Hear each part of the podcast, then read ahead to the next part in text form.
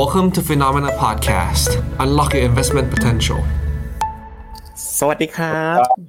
ต้อนรับคุณผู้ชมเข้าสู่รายการข่าวเช้า Morning Brief นะครับ สรุปข่าวสำคัญเพื่อให้คุณพลาดทุกโอกาสการลงทุนครับ วันพฤหัสบดีที่ 14 ธันวาคมนะครับ วันนี้มาเจอกับเราสองคน ผมปั๊บจุรติขันติพะโล และพี่เจษนะครับ เจษดาสุขทิศครับ สวัสดีครับพี่เจษครับ สวัสดีครับคุณปั๊บ สวัสดีคุณผู้ชมด้วย แหมถามหาคุณแบงค์กันใหญ่เลยนะ คุณแบงค์น่าจะวันนี้อีกวันหนึ่ง นะครับพรุ่งนี้น่าจะไหวและเมื่อวานเนี่ยเริ่มประชุมได้แล้ว แต่ว่ายังเอ่อยังยังเสียงไม่ค่อยมี แล้วก็ยังไออยู่นิดหน่อยครับ วันนี้ผมเลยขอมาประจำการแทนในวันที่บอกเลยว่าตลาดน่าตื่นเต้นมากๆคุณปั๊บมีอะไรน่าสนใจเยอะมากในวันนี้แล้วก็มีโอกาสลงทุนที่เกิดขึ้นมา ผมเห็นโอกาสที่น่าสนใจมากๆ หลายตัวเลยอะเดี๋ยวเราไปเริ่ม Morning Brief วันนี้เรากันเลยนะครับก็สาเหตุสำคัญนะครับเมื่อวานนี้ทำให้ตลาดกลับมาสดใสอีกครั้งหนึ่งก็เป็นเรื่องของผลการประชุมจากธนาคารกลางสหรัฐนะครับ ที่เมื่อวานนี้เฟดส่งสัญญาณคงอัตราดอกเบี้ยนโยบายไว้ตามคาดเลยครับอยู่ที่ระดับ 5.25 ถึง 5.5%นะครับแล้วก็บอกว่าปีหน้าเนี่ยอาจจะเห็นการลดดอกเบี้ยประมาณ 3 ครั้งครับซึ่งถือว่าน้อยกว่านะครับที่ตลาดเคยคาดหวังไว้ตอนแรก พอเฟดส่งสัญญาณโดวิชหรือว่าผ่อนคลายแบบนี้เนี่ยทำให้ตลาดหุ้นสหรัฐ เมื่อวานนี้ปรับตัวขึ้นมาได้ดีครับ ไม่ว่าเป็นดัชนีดาวโจนส์ S&P 500 แล้วก็ NASDAQ ปิดที่จุดสูงสุดของปีนี้เลยนะครับ แล้วก็น่าสนใจว่าดัชนีดาวโจนส์ปิดที่ all time high แล้วก็มีหุ้นหลายตัวนะครับ ปิด all time high เช่นกัน หนึ่งในนั้นคือหุ้นของ Apple นะครับอ่า Apple ก็ขึ้นมาทำจุดสูงสุดใหม่เป็นประวัติการณ์ด้วยแนวโน้มดูดีแบบนี้ตลาดหลาย ๆ บริษัทหลาย ๆเอ่อเจ้านะครับ ก็เชื่อว่าปีหน้าหุ้นสหรัฐน่าจะไปต่อ หนึ่งในเจ้านั้นนี่คือฟินโนเมนาด้วยนะครับพี่เจษก็เดี๋ยววันนี้เนี่ยไปดูวิวกันว่าฟินโนเมนาจะมองหุ้นในปีหน้าไว้ว่ายังไงต่อด้วยนะครับขณะที่หนึ่งหุ้นหนึ่งตัวครับที่มีการปรับตัวลงมาสวนทางกับทิศทางของตลาดส่วนใหญ่ ก็คือหุ้นของเท s l a ครับหลังจากที่เท s l a มีข่าว ว่าจะเรียกรถยนต์คืนนะครับประมาณ 2 ล้านคัน เพื่อเข้าไปแก้ไขปัญหาระบบออโต้พายโนะครับที่ตอนนี้มีปัญหาอยู่ แล้วก็ไม่ใช่แค่หุ้นสหรัฐนะครับที่ปีหน้าน่าสนใจเนี่ย ในปีหน้าก็จะมีหุ้นเอเชียด้วยครับ โดยวันนี้เราจะมารวบรวมมาดูมุมมองกันของบลจยักษ์ใหญ่ของโลกเขาเริ่มมีคำแนะนำนะครับว่าหุ้นเอเชียเนี่ยมีบางตลาดที่สามารถเข้าไปซื้อเข้าไปลงทุนได้นะครับแล้วก็มีบางตลาดมีบางสินทรัพย์ ที่อยากจะให้ระมัดระวัง แล้วก็มีการแนะนำให้ช็อตเซลล์ในบางสินทรัพย์บางรายการด้วยนะครับหนึ่งในตลาดหุ้นที่น่ากังวลครับก็คือตลาดหุ้นไทยครับพี่เจษครับ เมื่อวานนี้ดัชนีเซ็นดี x ปิดไปอยู่ที่ 1357 จุดนะฮะ ทำจุดต่ำสุดในรอบ 3 ปีเลยทีเดียวหุ้นไทยเกิดอะไรขึ้นแนวโน้มหุ้นไทยจะไปต่อหรือเปล่าเเดือนสุดท้ายที่เราลุ้นกันกับไทย ESG จะเข้ามาหนุนนำหุ้นไทยได้เนี่ยจะเกิดขึ้นจริงไหมเดี๋ยววันนี้เรามาวิเคราะห์กันหน่อยนะครับก็เริ่มต้นนะครับอะเชิญสพี่วัเจสษครัดีบนะครับ คุณ CA คุณแซมซ่า คุณแวนดี้คุณกนกวัน คุณกุ๊กไก่นะครับ แล้วก็คุณคัทริยานะครับ แล้วก็ทุกทุกทุกท่านเลยนะครับ ก็สำหรับหุ้นไทยผมขอออกตัวแรงก่อนเลยได้ไหมคุณปั๊บครับ หนึ่งสามห้าเจ็ดคืนชีพครับ อืม ผมมองวันนี้คืนชีพ เช้านี้เลยหุ้นไทยจะคืนชีพ แล้วก็เป็นไปได้ว่าจุดต่ำสุดของรอบนี้ อาจจะจบแล้ว มีโอกาสที่จะมีซานต้าแรลลี่อันนี้เป็นมุมมองผมเนาะ as a the contrarian ด้วยนิดนึงนะครับ ครับหนึ่งสามห้าเจ็ดคือปิดเมื่อวานเมื่อวานนี้น่าจะจุดต่ำสุดแล้วนะครับ ของปีนี้ ผมคิดว่าเป็นไปได้มากกว่าห้าสิบเปอร์เซ็นต์ ไม่กล้าออกตัวแรงกว่านี้แล้วครับ ครับเอาละฮะงั้นเดี๋ยวเรามาดูกันก่อนฮะเมื่อวานนี้ตลาดหุ้นทั่วโลกเป็นยังไงบ้างจะสดใสแค่ไหนนะครับ ก็ปัจจัยหลักเลยครับคือเรื่องของผลการประชุมเฟดนะครับที่มีมติคงดอกเบี้ยไว้ แล้วก็ปีหน้าส่งสัญญาณลดดอกเบี้ยอีกประมาณสัก 3 ครั้งนะครับแนวโน้มดูผ่อนคลายมากขึ้นนะครับ เดี๋ยวเรามาวิเคราะห์มาดูรายงานการประชุมกันอย่างละเอียดในช่วงข่าวนะครับแต่ไปดูภาพของตลาดหุ้นสหรัฐก่อน เมื่อวานนี้ดาวโจนส์ครับปิดไปที่ all time high เลยนะครับ 37,000 จุดได้เป็นครั้งแรก เมื่อคืนนี้บวกขึ้นมากว่า 500 จุดนะครับ 1.4% S&P 500 บวกขึ้นมา 1.37%แล้วก็ NASDAQ บวกขึ้นมา 1.38%ครับหุ้นขนาดกลางขนาดเล็กเมื่อวานนี้ค่อนข้าง outperform ครับบวกขึ้นไปถึงเกือบ 4%นะครับ 3.6 3.7%แล้วก็ Wix Index ครับเมื่อวานนี้ก็อยู่ในระดับประมาณ 12 จุดนะครับซึ่งก็ถือเป็นการสะท้อนถึงความมั่นใจของตลาด แล้วก็ไม่ได้กังวลนะครับกับเรื่องของแนวโน้ม ไม่มีความผันผวนไม่มีความกังวลเกิดขึ้น ณขณะนี้มากนักเท่าไหร่นะครับ ก็ทำให้ช่วงนี้สดใสมากๆครับสำหรับตลาดหุ้นสหรัฐนะฮะเดี๋ยวไปดูต่อครับในแผนที่หุ้นนะครับเป็นยังไงบ้าง เมื่อวานนี้ที่ปิดไปเนี่ยส่วนใหญ่ก็ปรับตัวบวกขึ้นมาได้นะครับนำมาโดยหุ้นของ Apple ที่เมื่อวานนี้ทำ all time high แล้วนะครับบวกขึ้นไปต่อ 1.67%แล้วก็หุ้นในกลุ่มเทคโนโลยีตัวอื่นส่วนใหญ่ก็บวกขึ้นไม่ได้นะครับไม่ว่าเป็น Netflix มีหุ้นของ Nvidia นะครับมี Amazon Walmart Home Depot แต่หุ้นหนึ่งตัวนะครับที่จะต้องติดตามกันต่อไปก็คือ หุ้นของ Tesla ครับที่ช่วงนี้ราคาได้รับแรงกดดันนะครับจากปัจจัยเรื่องของการเรียกคืนรถยนต์สองสามวันก่อนหน้านี้เนี่ยเทสลาปรับตัวลงมาต่อเนื่องแต่เมื่อคืนนี้นะครับเทสลาก็ยังบวกได้ แต่บวกอยู่ได้ประมาณสักประมาณหนึ่งเปอร์เซ็นต์นะครับอันนี้ก็เป็นทิศทางของตลาดหุ้นสหรัฐในค่ำคืนที่ผ่านมาครับไปดูต่อที่ตลาดหุ้นของยุโรปกันบ้างครับ เมื่อวานนี้ดัชนีตลาดหุ้นยุโรป ปิดไปก่อนครับปิดไปก่อนที่จะทราบผลการประชุมของธนาคารกลางสหรัฐนะครับ เพราะว่าประมาณตีสองเนี่ยเฟดถึงจะออกมาประกาศผลแต่ตลาดหุ้นยุโรปปิดไปแล้วครับดัคเยอรมนีติดลบไป 0.15%ฟูซี่ร้อยอังกฤษบวกขึ้นมา 0.08 CAC 40 ฝรั่งเศส ลดลงไป 0.16%นะครับแล้วก็ Euro Stoxx 50 ติดลบไป 0.14%ที่ต้องจับตาก็คือคืนนี้นะครับประมาณ1ทุ่มเนี่ยจะมีการประกาศผลการประชุมของธนาคารกลางยุโรป แล้วก็ประมาณ2ทุ่มนะครับจะเป็นการประชุมของธนาคารกลางอังกฤษด้วย ซึ่งตลาดก็คาดว่าน่าจะคงอัตราดอกเบี้ยนโยบายไว้ไม่เปลี่ยนแปลง แต่ที่น่าสนใจคือพอเฟดออกมาส่งสัญญาณว่าจะผ่อนคลายมากขึ้น ธนาคารกลางกรีกธนาคารกลางยุโรป จะส่งสัญญาณผ่อนคลายตามหรือเปล่า ซึ่งถ้าหากว่าธนาคารกลางของอังกฤษกับยุโรปส่งสัญญาณผ่อนคลาย แบบนี้นะครับน่าจะเป็นผลดีต่อตลาดหุ้นของทั้งโลกเลยครับก็ตลาดหุ้นยุโรปไปแล้วนะครับ ไปดูที่ตลาดหุ้นเอเชียกันต่อเลยครับ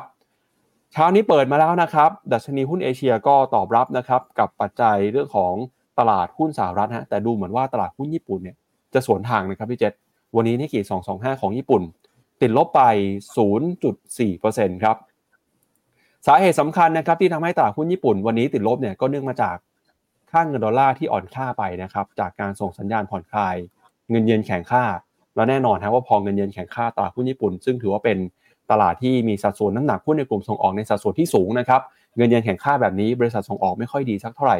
ทำให้วันนี้หุ้นญี่ปุ่นนะครับปรับตัวลงมาสวนทาง แต่ถ้าไปดูตลาดหุ้นอื่นเนี่ยนิกเกิเอ่อนอกจากนิกเกินะครับก็คือออสเตรเลียกับนิวซีแลนด์วันนี้บวกขึ้นมาได้ค่อนข้างดีทีเดียวเกินกว่า 1%เลยนะครับแล้วก็หุ้นจีนเนี่ยหลังจากที่เมื่อวานนี้ปรับตัวลงไปค่อนข้างแรงนะครับติดลบไป 1-2%ฮั่งเส็งฮ่องกงลดลงไป 1% China A50 ติดลบไป 2%นะฮะจากความกังวลเรื่องของเศรษฐกิจในประเทศ การส่งสัญญาณเศรษฐกิจที่ชะลอตัวความกังวลในภาคอสังหาริมทรัพย์ แล้วก็ผลการประชุมนะครับของคณะกรรมการเศรษฐกิจที่เพิ่งเปิดเผยกันไปเมื่อวานนี้ ทางฝั่งของผู้นำระดับสูงจีนเนี่ยบอกว่าจะเข้าไปกระตุ้นเศรษฐกิจผ่านการฟื้นฟูดีมานอุปสงค์ในประเทศ แต่ตลาดไปตีความว่าไอ้มาตรการที่จีนออกมาส่งสัญญาณเมื่อวานนี้เนี่ยอาจจะไม่เพียงพออาจจะน้อยไปสักหน่อย ตลาดอยากจะเห็นบาซูก้าทางเศรษฐกิจที่ใหญ่กว่านี้ ก็เลยมีแรงขายออกมาในตลาดหุ้นจีนนะครับ ส่วนตลาดหุ้นไทยครับเมื่อวานนี้ก็ค่อนข้างกังวลนะครับหลังจากที่ทิศทางของราคาน้ำมันในตลาดโลกปรับตัวลงมา ความกังวลเรื่องของเศรษฐกิจภายในประเทศเรื่องของการท่องเที่ยวที่ชะลอตัวทำให้ SET Index ปิดไปนะครับติดลบ 15.95 จุด มาอยู่ที่ 1,357 จุด เป็นจุดที่ต่ำที่สุดในรอบ 3 ปี แล้วก็ตอนนี้บรรดานักวิเคราะห์ก็มีมุมมองที่ไม่ค่อยดีกับตลาดหุ้นไทยสักเท่าไหร่นักบูเบิร์กก็เพิ่งจะบอกไปว่า การปรับตัวลงมาของหุ้นไทยในรอบนี้เนี่ยลงมาจากจุดสูงสุดนะครับประมาณกว่า 20%แล้ว เรียกได้ว่าหุ้นไทยกำลังจะเข้าสู่ภาวะตลาดขาลงหรือว่า bear market แล้วนะครับ ส่วนหุ้นของอินเดียครับ Sensex เมื่อวานนี้เคลื่อนไหวในกรอบแคบๆนะครับแล้วก็ VN30 เวียดนามเมื่อวานนี้ก็ติดลบไปประมาณ 1.28%นะครับเดี๋ยววันนี้มาดูกันว่าหุ้นเอเชียที่จะเปิดขึ้นมาเนี่ยจะตอบรับกับแนวโน้มทิศทางของการใช้นโยบายการเงิน การส่งสัญญาณผ่อนคลาย เรื่องอัตราดอกเบี้ยนโยบายจากธนาคารกลางสหรัฐเป็นยังไงบ้างครับพี่เจษโอ้โหคุณปั๊บจัดให้ผมแบบชุดใหญ่เลยนะ เดี๋ยวผมวิเคราะห์ รวดเดียวทีเดียวเลยนะครับโอ้โหเมื่อกี้เห็นคอมเมนต์หนึ่งคุณอำนาจเนาะบอกน้ำตาจะไหลกองทุนอเมริกาจากที่ดอยกลายเป็นกำไรกันแล้วนะปลายปีแบบนี้นะ Santa Claus rally มีอยู่จริงนะคุณปั๊บสิ่งที่เกิดขึ้นตรงนี้เนี่ย เราขออนิยามมันว่า Santa Claus rally ได้เลยเนาะมักจะเกิดขึ้นในเดือนธันวาคมนะครับ แล้วก็เกิดขึ้นช่วงก่อนวันหยุดคริสต์มาสนะครับ เมื่อคืนนี้ ดาวโจนนะครับสามหมื่นเจ็ดพันเก้าสิบนะนอกจากจะเป็นเยียร์ไฮแล้วเนี่ยพอเราขยับไปดูเป็นรายสัปดาห์เนี่ยเป็น all time high ด้วย ชนะจุดสูงสุดนะก่อนที่จะมามีการขึ้นดอกเบี้ยไปเป็นที่เรียบร้อยแล้ว แล้วการขึ้นของดาวโจนแบบนี้นะครับคุณปั๊บมันเป็นตัวสะท้อนว่ามันมีการกระจายตัวของการขึ้นของตลาด ไม่ได้กระจุกตัวอยู่ที่ Magnificent Seven แต่เพียงอย่างเดียวนะครับ เพราะฉะนั้นตรงนี้ถือว่าเป็นอะไรที่น่าสนใจมาก ถามว่าสิ่งเหล่านี้เกิดขึ้นได้อย่างไรนะครับ มันก็มาจากการที่เฟดนะครับเขาตอนแรกผมก็ไม่คิดนะเฟดจะแบบส่งสัญญาณแบบเขาเรียกว่าลมเปลี่ยนทิศเลยนะครับ เมื่อเช้าเนี่ยผมโพสต์ในเฟซบุ๊กเพจของฟันทอกนะว่าลมเปลี่ยนทิศนะคือตอนแรกผมคิดว่าเขาจะแบบเหมือนยัง ยังอะไรอะไม่พูดชัดเจนแล้วก็ไม่ไม่ชี้เรื่องการคัดดอกเบี้ยชัดเจนแบบนี้นะครับ แต่ว่าอันเนี้ยสัญญาณที่ตลาดตีความเนี่ยคือดอกเบี้ยไม่ขึ้นแล้ว แล้วก็จากนี้ไปคือคงเพื่อเตรียมตัวปรับตัวลดลง ก็เลยทำให้ตัวบอลยิวนะครับ10 ปีเนี่ยเมื่อวานนี้นะครับหลุด 4%เลยคุณปั๊บหลุดเส้น 200 วันนะ ตอนจำได้ไหมตอนที่เขาวิ่งขึ้นไป5%เนี่ยตื่นเต้นกันมากเลย แล้วก็ตลาดลง แต่ว่าแรลลี่รอบนี้ Santa Claus เนี่ยมากับ bond yield ที่ปรับตัวลดลง อีกอันหนึ่งที่ผมเมื่อสักครู่บอกว่าหุ้นหุ้นไทยแล้วก็หุ้น emerging market โดยรวมเลยเนี่ยได้รับอานิสงส์เต็มเต็มเต็มเต็มก็เพราะว่าค่าเงินดอลลาร์เนี่ยหลังจากเฟดเนี่ยปรับแนวโน้มแล้วก็ทิศทางดอกเบี้ยเนี่ยก็ทำให้ค่าเงินดอลลาร์เนี่ยกลับมาอ่อนค่าชัดเจนเห็นแท่งสีแดงอันใหญ่ไหมฮะพอค่าเงินดอลลาร์อ่อนค่าชัดเจนเนี่ย ดูอย่างเงินค่าเงินบาทครับ ที่ตอนแรกอ่อนเอาอ่อนเอาเนี่ย เงินบาทก็กลับมาแข็งค่าชัดเจนนะเดี๋ยวผมพาไปดูตลาดอื่นก่อนนะ ก่อนที่จะไปไฮไลท์ที่เซ็ตกัน เราไปดูราคาทองคำครับ ราคาทองคำเนี่ยโอ้โหตอนแรกนะทำท่าจะหลุดนี่ครับ61.8 แล้วก็แปลว่าทิศทางตลาดขาขึ้นเนี่ยอาจจะไม่อยู่แล้ว พอเฟดเนี่ยทำแบบนี้ทีเดียวราคาทองเมื่อคืนเนี่ยดีดประมาณสัก สองสามเปอร์เซ็นต์นะมียี่สิบสามสิบเหรียญนะครับแล้วก็เช้านี้ก็ยังขึ้นต่อ เพราะว่าตลาดเนี่ยเขา reaction กันแถวแถวประมาณตีสองคุณคุณปั๊บพอเฟดแถลงออกมาเนี่ยตอนตีสองเพราะฉะนั้นณวินาทีนี้ตลาดยังรับข่าวแบบไม่เต็มที่เช้านี้ดัชนีอย่าง KOSPI เนี่ยเปิดขึ้นมายังไปต่อนะครับ เป็นหนึ่งใน MEVT call ของ FINNOMENA เลย SCB KEQTG นะแอดมินอาจจะช่วยขึ้นชื่อกองให้หน่อยนะ SCB KEQTG ก็ กำลังอยู่ในแนวโน้มที่ฟื้นขึ้นนะครับผมเชื่อว่าโดยรวม emerging market เนี่ยน่าจะมีแนวโน้มที่ดีขึ้นเลยละจากทิศทางลมหนุนของเฟดในรอบนี้นะครับ สุดท้ายเนี่ยผมพาไปดู Set Index นะว่าทำไมผมคิดว่าแนวโน้มคืนชีพมี เมื่อวานนี้นะทุกคนผมก็ลุ้นนะว่าจะทำนิวโลไหม เพราะว่าถ้าทำนิวโลเนี่ยมันจะสร้างสิ่งหนึ่งให้กับเราในทางเทคนิคเขาเรียกว่า bullish divergence คุณปั๊บ bullish divergence เนี่ยมาจากกรณีที่ถ้าเราเห็นราคาทำนิวโลนะครับ แต่ RSI ที่เป็น momentum indicator เนี่ยไม่ทำนิวโลแล้วทำเป็นเขาเรียกว่า higher low อันเนี้ยเป็นสัญญาณที่ชื่อว่า bullish divergence นะครับ เวลามี bullish divergence เนี่ยไม่ได้แปลว่าปีวันนี้จะต้องขึ้นถูกไหมแต่แปลว่า ถ้ามัน rebound จะมีโอกาส rebound ได้ค่อนข้างแรง มีโอกาสกลับเทรนค่อนข้างสูง แต่พอผมมองประกอบกับปัจจัยแวดล้อมคุณปั๊บวันนี้มันจะลงอีกเหรอ ผมคิดว่าไม่แล้วนะ เฟดก็ลมหนุนแบบนี้ เงินบาทก็แข็งแบบนี้นะครับ จริงๆ ผมจะมีการวิเคราะห์แบบในเชิงลึกก็คือฝากผ่านตัวบาท momentum indicator เดี๋ยวผมลองเปิดให้คุณผู้ชมดูสนุกสนุกนิดนึงนะครับ อันนี้นะครับก็คือตัวสัญญาณบาท momentum indicator ที่ผมจะใช้ดูบ่อยๆนะครับในการวิเคราะห์เซตอินดี x นะต้องขอปรับ indicator นิดนึงนะครับนะจะเห็นว่าเมื่อคืนนี้นะ FundTalk บาท momentum indicator เนี่ยกระชากขึ้นอย่างแรงเลยเห็นไหมครับ ตรงปลายความหมายของมันคืออะไรครับ ความหมายของมันคือค่าเงินดอลลาร์เนี่ยอ่อนค่านะอ่อนจาก หนึ่งร้อยสามไปหนึ่งร้อยสองแต่บาทที่แข็งค่าเนี่ยแข็งมากกว่า แปลว่าบาท momentum index เนี่ยมันดีดกลับมาค่อนข้างแรง แล้วก็ผมมักจะใช้เป็นสัญญาณดูว่าเอ๊ะมันเป็นโมเมนตัมยังไงเกี่ยวกับ fund flow ดังนั้นพอผมดูสัญญาณนี้ประกอบด้วยอีกอันหนึ่งก็เลยเชื่อว่าเซ็ตน่าจะคืนชีพวันนี้นะครับ ก็ขอฝากคุณผู้ชมนะครับว่าตอนนี้ผมก็เริ่มทำการวิเคราะห์เชิงลึกนะทีมงาน FINNOMENA บอกว่าให้พี่เจษกลับมา ลุยเพจ FundTalk The Contrarian ได้ ผมก็มีการทำวิเคราะห์เชิงลึกเอาไว้นะครับ เมื่อเช้านี้ตื่นมาทำแต่เช้าเลยนะครับ ก็สามารถเข้าไปดูได้นะครับในรายละเอียดในคอมเมนต์นะครับ ก็ search Facebook นะเพจ FundTalk นะครับ ก็จะมีภาพของชาร์ตต่างๆ ที่ผมวิเคราะห์ไว้ค่อนข้างลึกนะรวมไปถึงแบบบาท momentum indicator ด้วยเช่นเดียวกัน หรือว่า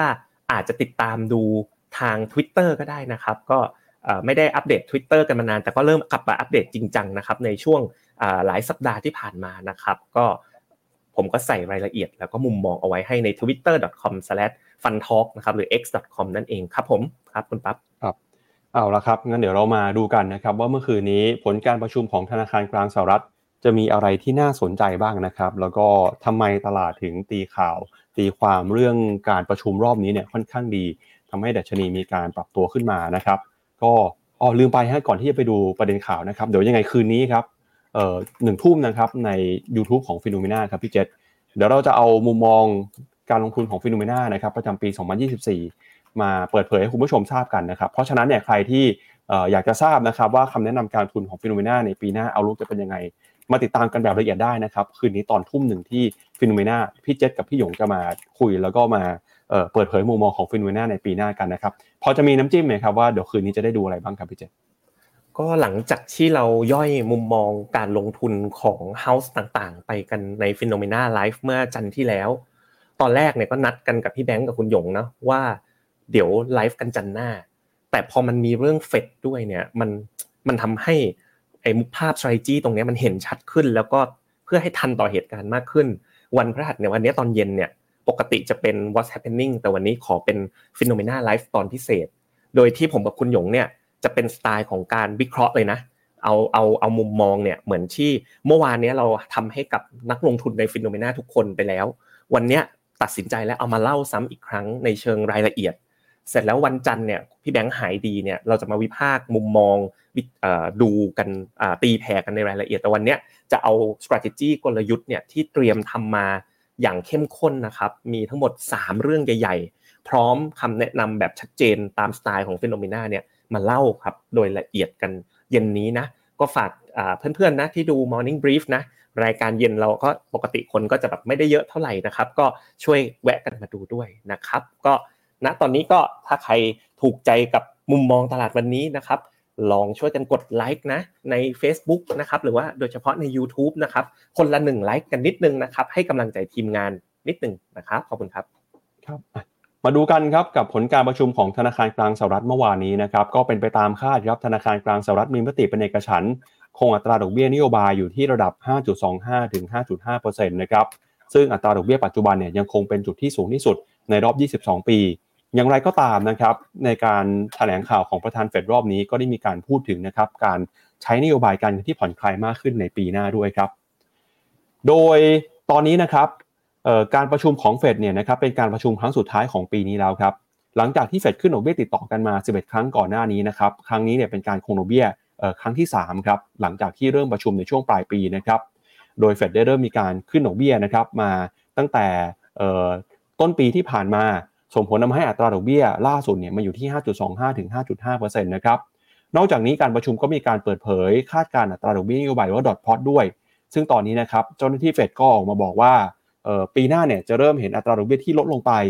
ประมาณ 75 basis point นะครับซึ่งตลาดก็ตีความว่าน่าจะมีการลดดอกเบี้ยประมาณ 3 ครั้งนะครับจากเดิมเนี่ยที่เคยส่งสัญญาณว่าอาจจะมีการลดดอกเบี้ยเพียง 2 ครั้งในปีหน้า นอกจากนี้นะครับในปีถัดไปครับปี 2568 ก็บอกว่าอาจจะมีการลดดอกเบี้ยประมาณสัก 4 ครั้งนะครับรวมๆกันแล้วประมาณ 100 basis point เลยทีเดียวครับซึ่งการส่งสัญญาณแบบนี้นะครับตลาดก็ถือว่าเป็นข่าวดีครับที่ทำให้ สินทรัพย์เสี่ยงอย่างหุ้นนะครับมีการปรับตัวขึ้นมา เมื่อวานนี้ดัชนีหลายดัชนีก็ขึ้นมาทำจุดสูงสุดในรอบปี นอกจากนี้นะครับเฟดเนี่ยยังได้ส่งสัญญานะครับ บอกว่าคณะกรรมการเฟดนะครับจะมีการพิจารณาปัจจัยหลากหลายนะครับสำหรับการใช้นโยบายการเงินที่จะมีขึ้นต่อไป ซึ่งก็มีการเปลี่ยนแปลง wording ใน statement นะครับอะเปลี่ยนแปลงจะมีคำว่าอะไรเดี๋ยวเรามาดูกันในช่วงของออการวิเคราะห์ statement อีกรอบหนึ่งนะครับแต่อย่างไรก็ตามเนี่ยการเปลี่ยนแปลงถ้อยคำก็ถือว่าเป็นในทิศทางที่ dovish หรือว่าผ่อนคลายมากขึ้นนะครับ ส่วนคาดการณ์เศรษฐกิจของสหรัฐครับเฟดนะครับมีการปรับเพิ่มตัวเลขคาดการณ์การขยายตัวของ GDP นะครับขึ้นมาเป็น 2.6%ในปีนี้ จากเดิมคาดว่าจะอยู่ที่ระดับ 2.1%แล้วก็ในปีหน้านะครับจะอยู่ที่ 1.4%ปีถัดไปนะครับ 2025 1.8 แล้วก็ปี 2026 ครับ จะอยู่ที่ประมาณ 1.9%ขณะที่แนวโน้มการขยายตัวทางเศรษฐกิจในระยะยาว จะอยู่ในระดับ 1.8%ครับ นอกจากนี้อัตราการว่างงานนะครับเฟดก็คาดว่าปีนี้จะอยู่ที่ 3.8 ปี 2024 อยู่ที่ 4.1 2025 2026 ก็จะอยู่ที่ประมาณ 4.1%ครับแล้วก็ตัวเลขเงินเฟ้อนะครับเงินเฟ้อครับคาดการปีนี้อยู่ที่ 3.2 ครับจากเดิมเนี่ยเคยคาดไว้ว่าจะอยู่ที่ 3.7 แปลว่าเฟดเห็นสัญญาณการผ่อนคลายของเงินเฟ้อลงมาอย่างชัดเจน แล้วก็ปีถัดไปนะครับ2024 อยู่ที่ 2.4 2025 อยู่ที่ 2.2 แล้วก็ 2026 นะครับจะกลับเข้าสู่เป้าหมายระยะยาว ที่ 2%ครับ แล้วก็สำหรับการประชุมในปีหน้านะครับก็จะมีการประชุมเหมือนเดิมครับ มีในช่วงของเดือนมกราคม มีนา เมษา พฤษภามิถุนานะครับ กรกฎาแล้วก็กันยารวมถึงพฤศจิกาแล้วก็ธันวาปีหน้าด้วยนะครับ ก็เป็นการส่งสัญญาณที่ค่อนข้างดีนะครับพี่เจษเดี๋ยวเรามาดูกันหน่อยว่าดอทพอตรอบนี้เนี่ยมีการเปลี่ยนแปลงจากครั้งก่อนหน้ายังไงบ้างนะครับ ถ้าดูจากตารางของ Fed dot p o t นะครับซึ่งเป็นการรวบรวมความคิดเห็น ของคณะกรรมการ FOMC นะครับในการประชุมเนี่ยก็จะเห็นว่าปีหน้าครับแนวโน้มอัตราดอกเบี้ยนโยบายนะครับค่ากลางเนี่ยจะลงมาอยู่ที่ประมาณ 4.25เอ่อ4.5 ถึง 4.75 นะครับอยู่ที่กลางๆก็ประมาณสัก 4.5%เนี่ยซึ่งก็จะลดลงมาประมาณ 75 basis point จากอัตราดอกเบี้ยของปีนี้ฮะ75 basis point ก็จะถ้าเกิดจะมีการลดดอกเบี้ยจริงแต่ก็คิดว่าน่าจะลดครั้งละ 25 ครั้งละ25ถ้าลดไปปีหน้า 75เนี่ยก็คือจะลดประมาณ 3 ครั้งนะครับ แล้วก็ในปีถัดไปครับปี 2025 แนวโน้มอัตราดอกเบี้ยนโยบายก็จะลงมาอยู่แถวประมาณสัก 3.5%นะครับ 2026 จะอยู่ที่ประมาณ 3%นะครับก็ถือว่าลดลงมาเรื่อยๆครับแล้วก็เป้าหมายระยะยาวเนี่ยอัตราดอกเบี้ยนโยบายของธนาคารกลางสหรัฐจะลงมาเหลืออยู่เพียงแค่ประมาณ 2.5%ครับเราไปดูต่อใน statement บ้างครับ ครับผมเดี๋ยวตรง statement เดี๋ยวผมขอเนี่ยช่วยเสริมไปเลยนะครับคุณปั๊บอ่าครับตัวสเตทเมนต์นะครับ แทบไม่ต่างจากเดิมเลย เปลี่ยนอยู่แค่สองคำเท่านั้นคุณปั๊บอืมเพราะฉะนั้นเนี่ย ผมขอซูมนะซูมสองคำที่เปลี่ยนเนี่ยให้เห็นกันชัดๆนะครับ ไปที่หน้าจอผมเลยครับสองคำเท่านั้นแต่พลังมหาศาลมาก อย่างแรกคือเรื่องการเติบโตของเศรษฐกิจ growth of economic activity slow from its strong pace จากครั้งที่แล้วบอก expand at strong pace หมายความว่าจากเดิมบอกแข็งแกร่งมากใน third quarter แต่ล่าสุดบอกว่าล่าสุดเนี่ยเริ่มที่จะช้าลงกว่าเดิม ไม่ได้บอกว่าถดถอยนะ บอกว่าช้าลงกว่าเดิมเห็นไหมครับ มุมมองต่อ growth เนี่ยกลับข้างเลย ต่อไปนะครับ inflation เนี่ยครั้งที่แล้วบอกว่า remain elevated ก็คือยัง เร่งตัว ครั้งนี้เติมเข้าไปนิดนึง inflation has eased over the past year but remains elevated หมายความว่าเริ่มชะลอตัวลงเห็นไหมแค่สองอย่างเลยครับ เงินเฟ้อเริ่มชะลอตัวลง ขณะที่เศรษฐกิจเริ่มโตช้าลงสองคำนี้เท่านั้นนะครับ มันอิมพลายเลยว่าจบแล้วครับ การขึ้นดอกเบี้ย 22 ครั้ง จบกันสักที จบกันแค่นี้นะครับ จะเป็นเพลงอยู่แล้วนะฮะก็ อันนี้เป็นข่าวที่น่าสนใจมากๆเลยนะครับ แล้วก็ถ้าเรากันไปดูต่อกันที่ CME Fed Watch Tools เนี่ย ผมจำได้เมื่อสองวันที่แล้วอะ ผมก็ไลฟ์กับคุณปั๊บเนาะคุณปั๊บก็อ่านชาร์ตชาร์ตนี้เลย บอกว่าเฟดเนี่ยคาดการว่าโอกาสส่วนใหญ่ที่จะคัดเกรดครั้งแรกนะ ดูคอลัมน์ที่ 2 จากขวามือนะครับเพื่อนๆจากขับเฮาส์ถ้าสมมุติอยากจะเห็นตัว Watch Tools เนี่ยอาจจะต้องเข้ามาทาง YouTube นิดนึงนะครับ แล้วก็ วันก่อนเนี่ยโอกาสที่จะ cut rate ตอนเดือนมีนาอยู่ต่ำกว่า 50%หลังจากการประชุมเฟดเสร็จแล้วคุณปั๊บตัวเลขนี้ขึ้นมาเป็น 65%แปลว่าตลาดเนี่ยมองว่าการ cut rate เนี่ยเร่งเร็วขึ้นเลยนะ จากการประชุมเมื่อวาน อันนี้ก็เป็นปัจจัยที่เขาเรียกว่าเป็นอะไรนะ booster นะที่หนุนนำตลาดเลย สร้าง Santa Claus rally ให้เราแบบเต็มๆแล้ว มาเตรียมตัวตั้งพอร์ตนะครับรับปีหน้ากันเถอะนะครับทุกคนเฟด น่าจะจบตำนานขึ้นดอกเบี้ย รัวๆ กันเรียบร้อยแล้วนะครับ ถ้าไปดูกันเนี่ยก็ไม่ใช่แค่เฟดนะครับ เส้นสีดำเนี่ยคือเฟดอันที่จะทำท่าจะลงแรงกว่านี้นะ อันเนี้ยวิเคราะห์มาจากระบบ Macrobond ของที่ Finnomena subscribe มานะครับ ระบบนี่แพงมากๆเลย ตัวอยู่ทางยุโรปคุณปั๊บ ECB เนี่ยทำท่าจะลงเร็วกว่าด้วยนะ ซึ่งตัวเนี้ยเป็นอีกตัวหนึ่งเลยที่น่าสนใจนะครับ หุ้นยุโรปดูน่าสนใจมากขึ้น เพราะดูโอ้โหคัดเร็วกว่าเขาเพื่อนเลย ขึ้นก็ช้าลงก็เร็วกว่านะครับก็ยุโรปดูน่าสนใจ เพราะว่าอัตราการลดดอกเบี้ยเนี่ยดูเร็ว ขณะที่อเมริกาก็มีแนวโน้มคัดเรทด้วยเช่นเดียวกันครับ ครับอะแล้วก็ขออนุญาตเพิ่มเติมจากพี่เจษในฝั่งของสเตทเมนต์อีกนิดหนึ่งนะฮะมีอีกหนึ่งย่อหน้าที่มีถ้อยคำที่เพิ่มเข้ามานะครับ ก็คือประมาณสักย่อหน้าที่ 3 ย่อหน้าที่ 4 ถ้าดูในจากหน้าจอนะครับ เขาเพิ่มคำว่า any เข้ามาครับพี่เจษในประโยคที่เขาบอกว่าเอ่อ in determining the extent of additional policy firming that may be appropriate to return inflation to เอ่อ2% over time นะครับก็คือเขาบอกว่าก่อนหน้านี้เนี่ยประโยคนี้มันมีอยู่ใน statement นะเพื่อเป็นตัวบอกว่าเฟดมีโอกาสที่จะขึ้นดอกเบี้ย เพื่อให้เงินเฟ้อลงมาสู่เป้าหมาย 2%ในระยะยาว แต่คราวนี้เนี่ยเขามีการเพิ่มคำว่า any เข้าไป การเพิ่มคำว่า any เข้าไปเนี่ยตลาดตีความว่ามันเป็นการ ลดความจริงจังในการจะใช้นโยบายเข้มงวดลงนะครับ เป็นการซอฟต์ถ้อยคำที่ดูว่าจะอยากจะมีความตั้งใจมีความมุ่งเน้นในการลดดอกเบี้ยมีการลดเงินเฟ้อให้สู่เป้าหมาย 2%ให้ได้ พอใส่คำว่า any เข้าไปเนี่ยกลายเป็นว่าความหมายจากเดิมที่ดูเข้มแข็งคืนขังอยากจะขึ้นดอกเบี้ยเพื่อให้เงินเฟ้อลงมาสู่เป้าหมาย 2%พอใส่คำนี้เข้าไปมันดูซอฟต์ลงไปทันทีฮะตลาดก็เลยบอกว่าโอ้นี่ก็เป็นสัญญาณที่ดีเหมือนกันใช่ใช่จริงจริงด้วยนะ ผมผมมาเห็นคำว่าเอ็นนี่ตอนแรกผมอ่านแล้วผมแบบ ไม่ได้อ่านลึกแบบคุณปั๊บไงผมอ่านแล้วแบบเอ๊ะอาจจะแบบ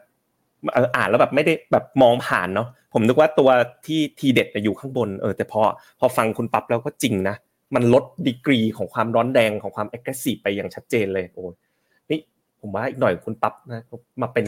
อยู่ทีม investment strategy กับคุณหยงได้แล้วนะเนี่ยปีหน้านะลองขยายบทบาทดูไหมครับคุณปั๊บได้เลยนะเนี่ยเผมผมยังอ่านแล้วหลุดเลยหลุดตาไปเลยนะครับ โอ้ใครท่านผู้ชมใครถูกใจคุณปั๊บนะครับ ส่งอีโมจิมาให้หน่อยนะฮะ อ่านสเตทเมนต์นะคำคำเดียวก็มีความหมายมากกว่าที่เราคิดได้นะครับขออีโมจิให้คุณปั๊บรูปอ่าคนละรูปแล้วกันนะครับ ครับโอ้ชมสะเขินเลยครับพี่เจษครับ ไปดูต่อครับ แล้วก็ไม่ได้มีแค่เฟดอย่างเดียวนะครับ เดี๋ยวคืนนี้ครับยังไงรอดูกันนะประชุม ECB ประชุม BOE ด้วยนะครับ ตลาด คาดหวังเหมือนกันว่าน่าจะส่งสัญญาณผ่อนคลายมากขึ้นนะครับเดี๋ยวชวนพี่เจษไปดูหน่อยแล้วคืนนี้นะครับ เราจะคาดหวังผลการประชุมของยุโรป แล้วก็อังกฤษได้ยังไงบ้าง แล้วก็น่าจะสัญญาณการผ่อนคลายยังไงต่อไปนะครับเดี๋ยวดูหน่อยว่าแนวโน้มเป็นยังไงในฝั่งของยุโรปครับ ครับผมครับชวนพี่เจษดูภาพนี้เลยครับ ครับผมก็เหมือนที่เล่าให้ฟังเมื่อสักครู่นี้นะครับว่านอกเหนือจากทางเฟดแล้วเนี่ย ทางฟิโนเมนาก็วิเคราะห์มา แล้วก็เห็นว่ายุโรปเนี่ยเหมือนจะมีแนวโน้ม aggressive ในการที่จะลดดอกเบี้ยมากกว่าอเมริกาอีก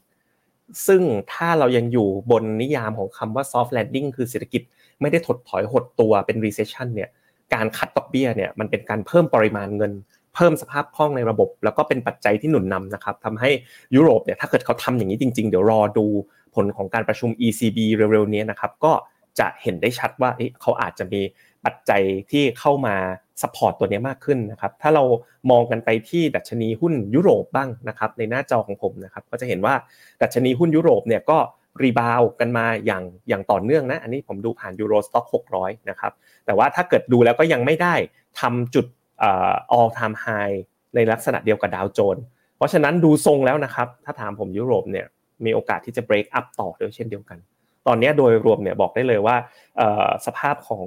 สถานการณ์การลงทุนดูดีขึ้นทั่วโลกนะแม้กระทั่งที่จีนนะแสงแห่งความหวังก็เริ่มมาเหมือนกันนะครับนี่วันนี้รีบาวมา 2%แต่ว่าทุกคนก็คงบอกว่าอืมไม่ค่อยไว้ใจเขาเท่าไหร่นะผมอะไอ้ที่ไม่ค่อยไว้ใจเนี่ยแหละลงมาสามปีติดแล้วคุณปั๊บมันจะสี่ปีติดเลยเหรอฟุตบอลโลกมาพอดีเลยนะถ้าสี่ปีติดเนี่ย มันต้องมาได้แล้วนะครับ วันนี้ก็ ห่างเสงเพิ่งเปิดตลาดเนี่ยก็รีบาวไปสองเปอร์เซ็นต์เป็นเป็นที่เรียบร้อยแล้วครับ ครับก็ผลการประชุมเฟดเป็นแบบนี้นะครับ ตลาดหุ้นตอบรับยังไงบ้าง เดี๋ยวไปดูภาพ year to date หน่อยครับ ผลตอบแทนตั้งแต่ต้นปีจนถึงปัจจุบันนะครับ จะเห็นว่าหุ้นในกลุ่มเทคนะครับ ปีนี้ยังคงสดใสนะครับ โดยเฉพาะอย่างยิ่งหุ้นของ Apple ครับ ล่าสุดเมื่อวานนี้ Apple ก็บวกไปต่อนะครับทำให้ year to date ตอนนี้เนี่ย Apple บวกขึ้นไปแล้วประมาณ 51%เกือบ6เอ่อ52%นะครับ แล้วก็หุ้น Microsoft Google Meta Nvidia นะครับ Amazon ก็บวกขึ้นมาได้กันดีทั่วหน้าเลยนะครับหุ้นในกลุ่มสถาบันการเงินนะครับส่วนใหญ่ก็บวกขึ้นไม่ได้ไม่ว่าเป็นเบิร์กชัยฮัตเวย์ JP Morgan นนะครับยกเว้นไม่กี่กลุ่มครับที่ราคายังลงอยู่ก็คือกลุ่มน้ำมันครับ Exxon Mobil เนี่ยราคาก็ลงมาทำโลนะครับจากราคาน้ำมันที่ปรับตัวลงมาในปีนี้อ่าแล้วก็เทสลาอีกหนึ่งตัวครับที่ราคาเนี่ยก็ยังบวกอยู่เป็นร้อยเปอร์เซ็นต์เหมือนกันนะครับ Apple มีความน่าสนใจแค่ไหนนะครับ การปรับตัวขึ้นมาทำ all time high ในรอบนี้เนี่ยจะส่งสัญญาณเปลี่ยนแปลงแนวโน้มของบริษัทอย่างไรบ้าง เดี๋ยวไปดูราคา Apple นะครับ Apple ราคาที่ปรับตัวบวกขึ้นมาในรอบนี้นะครับ all time high เนี่ยทำให้ปัจจุบันนะครับ Market Cap ของ Apple เป็นหุ้นที่มีขนาดใหญ่ที่สุดในโลกมูลค่ากว่า 3.08 ล้านล้านเหรียญสหรัฐเลยทีเดียวแล้วก็การส่งสัญญาณของเฟดในรอบนี้ที่จะผ่อนคลายนโยบายการเงินนะครับ ก็เข้ามาหนุนนำทำให้หุ้นในกลุ่มเทคโนโลยีเนี่ย เดินหน้าปรับตัวขึ้นไปด้วยนะครับเป็นการปรับตัวขึ้นมา across the board เลยครับนอกจากนี้นะครับการส่งสัญญาณผ่อนคลายเรื่องของเงินเฟ้อนะครับที่บอกว่าเงินเฟ้อจะลงมาในปีนี้แล้วก็ปีหน้า ก็ถือว่าเป็นข่าวดีเช่นกันนะครับต่อหุ้นในกลุ่มเทคโนโลยีครับ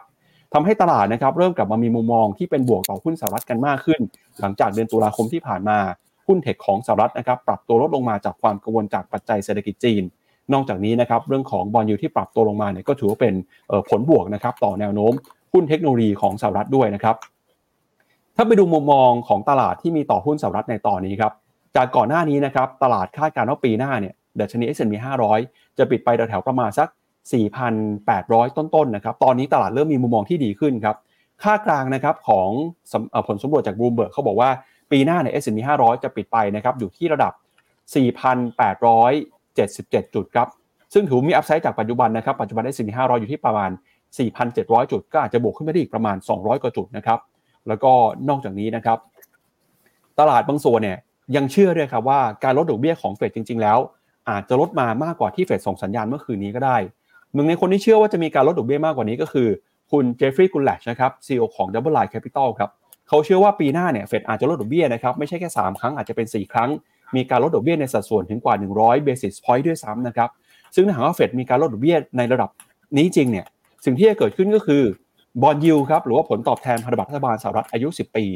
ก็จะปรับตัวลดลงมานะครับ ปัจจุบัน bond yield สหรัฐอยู่ที่ประมาณ 4%คุณ Jeffrey Gundlach บอกว่าอาจจะลดไปถึง 3%เลยนะครับพี่เจษในปีหน้า ซึ่งถ้าหากว่า bond yield ปรับตัวลงมาแรงแบบนี้เนี่ยแน่นอนครับว่าสินทรัพย์ที่ได้ประโยชน์ก็คือหุ้นนะครับก็มีโอกาสที่หุ้นสหรัฐน่าจะได้อานิสงส์แล้วก็ปรับตัวบวกขึ้นไปได้ต่อครับ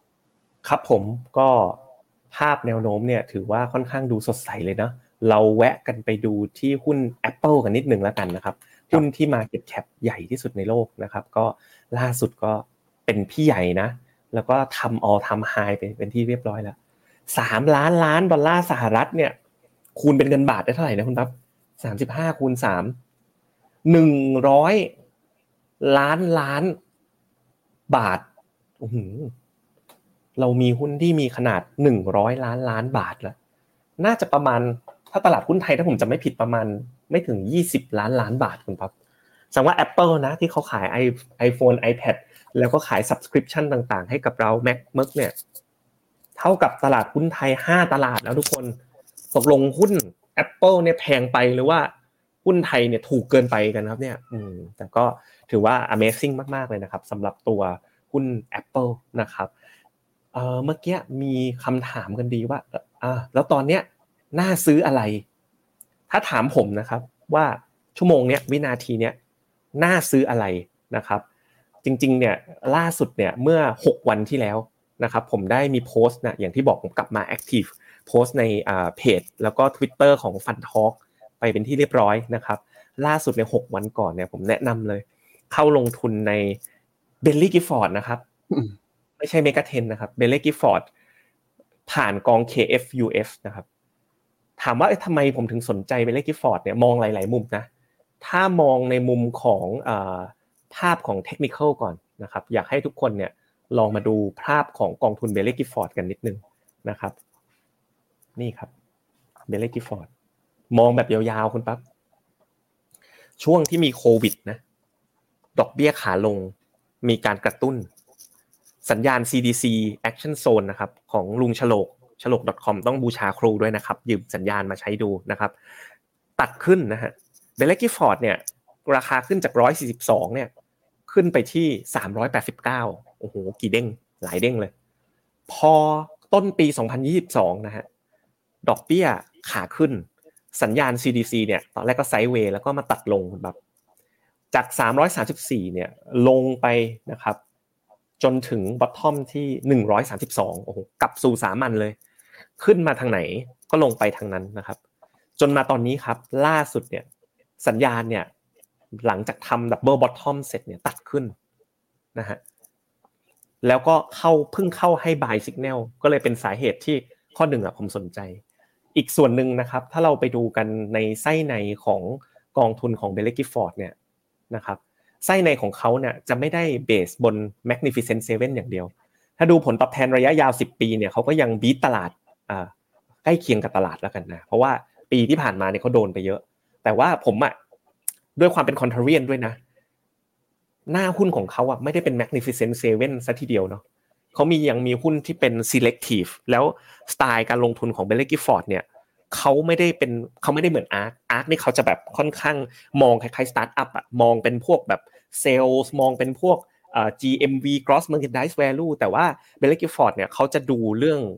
ความสามารถในการทำกำไรมากกว่า ARK นิดนึงคือนอกจากเป็น growth ที่เป็น growth ดีๆแล้วก็ยังมองอะไรที่มันมีโอกาสทำกำไรด้วย อย่างพอร์ตอันดับหนึ่งที่เขาลงคือ The Trade Desk นะครับมี Amazon Nvidia มี Shopify นะ Shopify นี่ล่าสุดเนี่ยก็ rebound แรงมาก ยังมี Tesla Netflix อยู่ แต่ก็มี CoStar Watsco DoorDash Workday Workday นี่ก็เป็นสตาร์ทอัพด้านไม่ใช่สตาร์ทอัพเป็นบริษัท tech company ด้าน H ด้าน HR นะครับก็เลยผมก็เลยคิดว่า Baillie Gifford เนี่ยซึ่งในไทยเนี่ย สามารถลงทุนได้ผ่านกองทุน KFUS นะ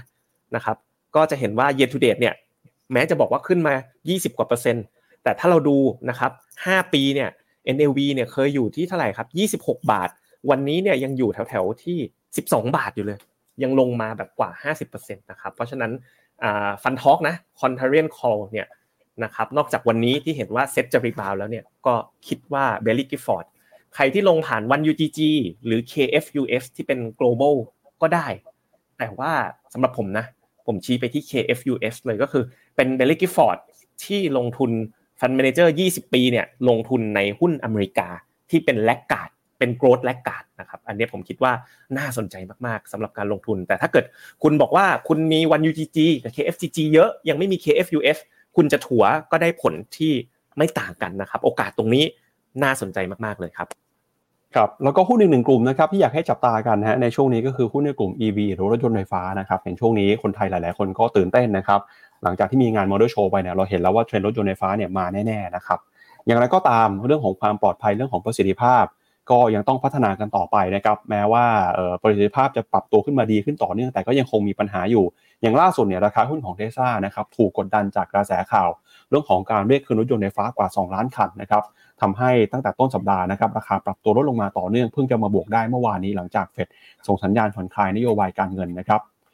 โดยสำนักงานความปลอดภัยด้านการจราจรบนทางหลวงแห่งชาติสหรัฐออกมาเปิดเผยว่าเทสลานะครับได้มีการประกาศเรียกคืนรถยนต์ทุกรุ่น ที่มีการจำหน่ายในสหรัฐมากกว่า 2 ล้านคัน เนื่องจากพบความบกพร่องในระบบ Autopilot นะครับโดยเทสลาประกาศเรียกคืนรถยนต์โมเดล Y S โมเดล 3 แล้วก็โมเดล X ซึ่งมีการผลิตระหว่างวันที่ 5 ตุลาคม ปี 2555 จนถึงวันที่ 7 ธันวาคม ปี 2566 นะครับ ก็คือเรียกคืนรถยนต์ที่ผลิตมาเนี่ยในรอบประมาณถึง 10 ปีเลยทีเดียวครับ เพื่อเข้ามาปรับปรุงระบบซอฟต์แวร์ในรถยนต์นะครับ แล้วก็จะเป็นการเพิ่มระบบควบคุมการแจ้งเตือนผู้ขับขี่ เพื่อให้การขับขี่เนี่ยมีความรับผิดชอบมากขึ้นด้วยนะครับการเรียกคืนรถยนต์ดังกล่าวเนี่ยเกิดขึ้นหลังจากที่ทาง NHTSA ได้มีการสอบสวนเป็นเวลากว่า 2 ปีนะครับต่อกรณีการเกิดอุบัติเหตุ ขณะที่ผู้ขับขี่รถยนต์เปิดระบบออโต้พายโลทำให้รถยนต์เข้าสู่ระบบขับขี่อัตโนมัตินะครับ แล้วก็พอเกิดอุบัติเหตุเนี่ยก็มีบางกรณีที่ทำให้มีผู้เสียชีวิตด้วยครับ โดย NHTSA นะครับได้มีการสอบสวนพบว่าอุบัติเหตุของรถยนต์เทสลาจำนวน 35 ครั้งที่เกิดขึ้นมาตั้งแต่ปี 59 นะครับคาดว่าอุบัติเหตุดังกล่าวเนี่ยเกิดขึ้นขณะที่มีการเปิดระบบ Autopilot ทำให้มีผู้เสียชีวิตด้วยนะครับ โดยผลการสอบสวนก็พบว่า Autopilot มีความบกพร่องในการตรวจจับ การมีสมาธิในขณะขับรถของผู้ขี่ ทำให้ผู้ขับขี่บางรายเนี่ยใช้ระบบดังกล่าวในวัตถุประสงค์ที่ผิดพลาดนะครับ ซึ่งการตรวจสอบก็พบว่า Autopilot เนี่ยไม่ได้มีการแจ้งเตือนเลยนะครับ แม้ว่าคนขับจะอยู่ในอาการเมาสุรา หรือว่านั่งหลับอยู่ในรถก็ตามครับ ตอนนี้นะครับก็มีหลายคนออกมาบอกนะครับ อย่างล่าสุดเนี่ยก็มีรัฐมนตรีว่าการกระทรวงคมนาคมของสหรัฐเคยออกมาบอกว่าเทสลาไม่ควรใช้ชื่อว่า Autopilot นะครับ เนื่องจากระบบนี้ทำให้คนเข้าใจผิดนะ ว่าจะเปิด Autopilot แล้วคือจะปล่อยให้รถมันขับเองได้เฉยๆโดยที่ไม่ต้องมอนิเตอร์ไม่ต้องดูเรื่องความปลอดภัย แบบนี้นะครับจะต้องมีการปรับปรุงแก้ไขนะครับก็ยังไม่ได้มีข่าวนะครับว่าในบ้านเราเนี่ยมีการเรียกเก็บเรียกคืนรถยนต์มาปรับปรุงระบบหรือเปล่านะครับเพราะว่าระบบออโต้พายロเนี่ยก็ยังไม่ได้รองรับอย่างเต็มที่ในการขับขี่บนท้องถนนของประเทศไทยนะครับพี่เจษครับก็ผมกระแสรถยนต์ไฟฟ้ามาแรงมากนะมอเตอร์โชว์ครั้งที่ผ่านมาเนี่ยยอดขายดีเป็นประวัติการเลย ผมว่าอันนี้มันก็เป็น อีก learning curve หนึ่งของเทสลาที่เขาจะต้องผ่านพ้นไป ผมว่ากระแสเนี้ยไม่น่าจะเปลี่ยนแปลงนะครับแม้กระทั่งตัวผมเองนะ ที่ตอนแรกเห็นราคารถมือสองสันดาบตกลงมาเยอะๆตอนแรกผมเตรียมจะไปซื้อรถสันดาบอีกคันหนึ่งเพื่อรอรถไฟฟ้าปีหน้า แต่ว่าสุดท้ายแล้วเนี่ยพ่อตาชวนผมไปมอเตอร์โชว์คุณปั๊บแล้วไปเปิดเปิดรูปๆคำๆนะแบบโดยเฉพาะตัวนี้อาวาธาคุณคุณปั๊บเคยได้ยินไหมรถที่ชื่ออาวาธาของฉางอันโอ้โห จับแล้วแบบ เหมือน เหมือนต้องมนสะกดเลยคุณปั๊บแล้วแล้วผมกลับมานะ สิ่งที่แบบผมเกิดความรู้สึกคืออะไรรู้ไหมคุณปั๊บผมรู้สึกว่าเมื่อต้นปีเนี่ย ตอนที่เทสลาเนี่ยประกาศสงครามราคา ผมก็ call เลยว่า PC Green นะก่อนหน้านี้จะเป็นรถเป็นไชน่า EV ใช่ไหมผม call เลยว่าเปลี่ยนไม่เอาละไม่เอา PC Green ละที่เคย call ไว้ว่าเอ้ยมันน่าจะเป็นเทรนด์ว่ายอดขายเติบโตเยอะ แต่พอมันมาถึงสิ้นปีอะ สิ่งที่ผมรู้สึกตอนนี้ผมรู้สึกว่าสงครามราคาเนี่ยมันเริ่มชะลอตัวลง มันเหมือนทุกทุกเจ้าเริ่มหาที่หาทางของตัวเองได้แล้วโมเดล Y ไปร้านไปปลายอะถ้า BYD เอ่อถ้าฉางอันก็ต่ำกว่าโมเดล Y นิดนึง เพื่อให้มันมีตลาดของมัน MG เนี่ยไปถึงแท็กซี่แล้วนะคันละเจ็ดแปดแสนขายดีมากๆ มีคนรู้จักทำอู่แท็กซี่ก็เอา MG ไฟฟ้ามาทำอู่แท็กซี่กัน มันก็เลยทำให้ผมเนี่ย เริ่มเหลียวกลับไปมองว่า เอ๊ะ ถ้าเขาเลิกสงครามราคากันแบบแล้วกันจริงจังแล้วนะครับ แล้วปริมาณการขายมันเติบโตแบบเนี้ยตีม EV อะที่มันลงมาแรงมากเดี๋ยวผมให้ดูว่าลงมาแรงขนาดไหนคุณปั๊บมันมีกองใหม่ด้วยก็คือ SCB EV ที่ออกมาทีหลัง PC Green ลงทุนใน Electric Vehicle and Future Mobility นะครับไปลงใน c r a n Shares นะ NAV เนี่ยปรับลงลงมาเหลือ 5 บาทแล้วนะครับ แล้วก็ปีนี้ นะใครๆเขาขึ้นกันปีนี้เขาลงตั้ง 18%น่ะมาจากอะไรครับมาจากสงครามราคา แต่ผมกำลังคิดอยู่ว่าปริมาณ volume อันนี้กำลังเริ่มกันทำการวิเคราะห์กับทีม Finnomena ว่า volume ที่มากขึ้นประสิทธิภาพที่มากขึ้น และสงครามราคาที่น้อยลงเนี่ยจะทำให้เขา rebound ได้หรือเปล่านะครับตัว SCB EV ยังไม่ได้เคาะนะ อันนี้ contrarian กำลังทำงานนะครับ โดยที่กองแม่ของเขาเนี่ยจะลงทุนอยู่ใน KARS นะ c r a n Shares Electric Vehicles and Future Mobility Index ETF นะครับแล้วก็ Top Holding ของเขาอะที่ผมชอบอีกจุดหนึ่งนะแต่ยังยังยังไม่เป็น Contrarian Call นะขอดูอีกนิดนึงก็คือตัว holding ของเขาคุณปั๊บ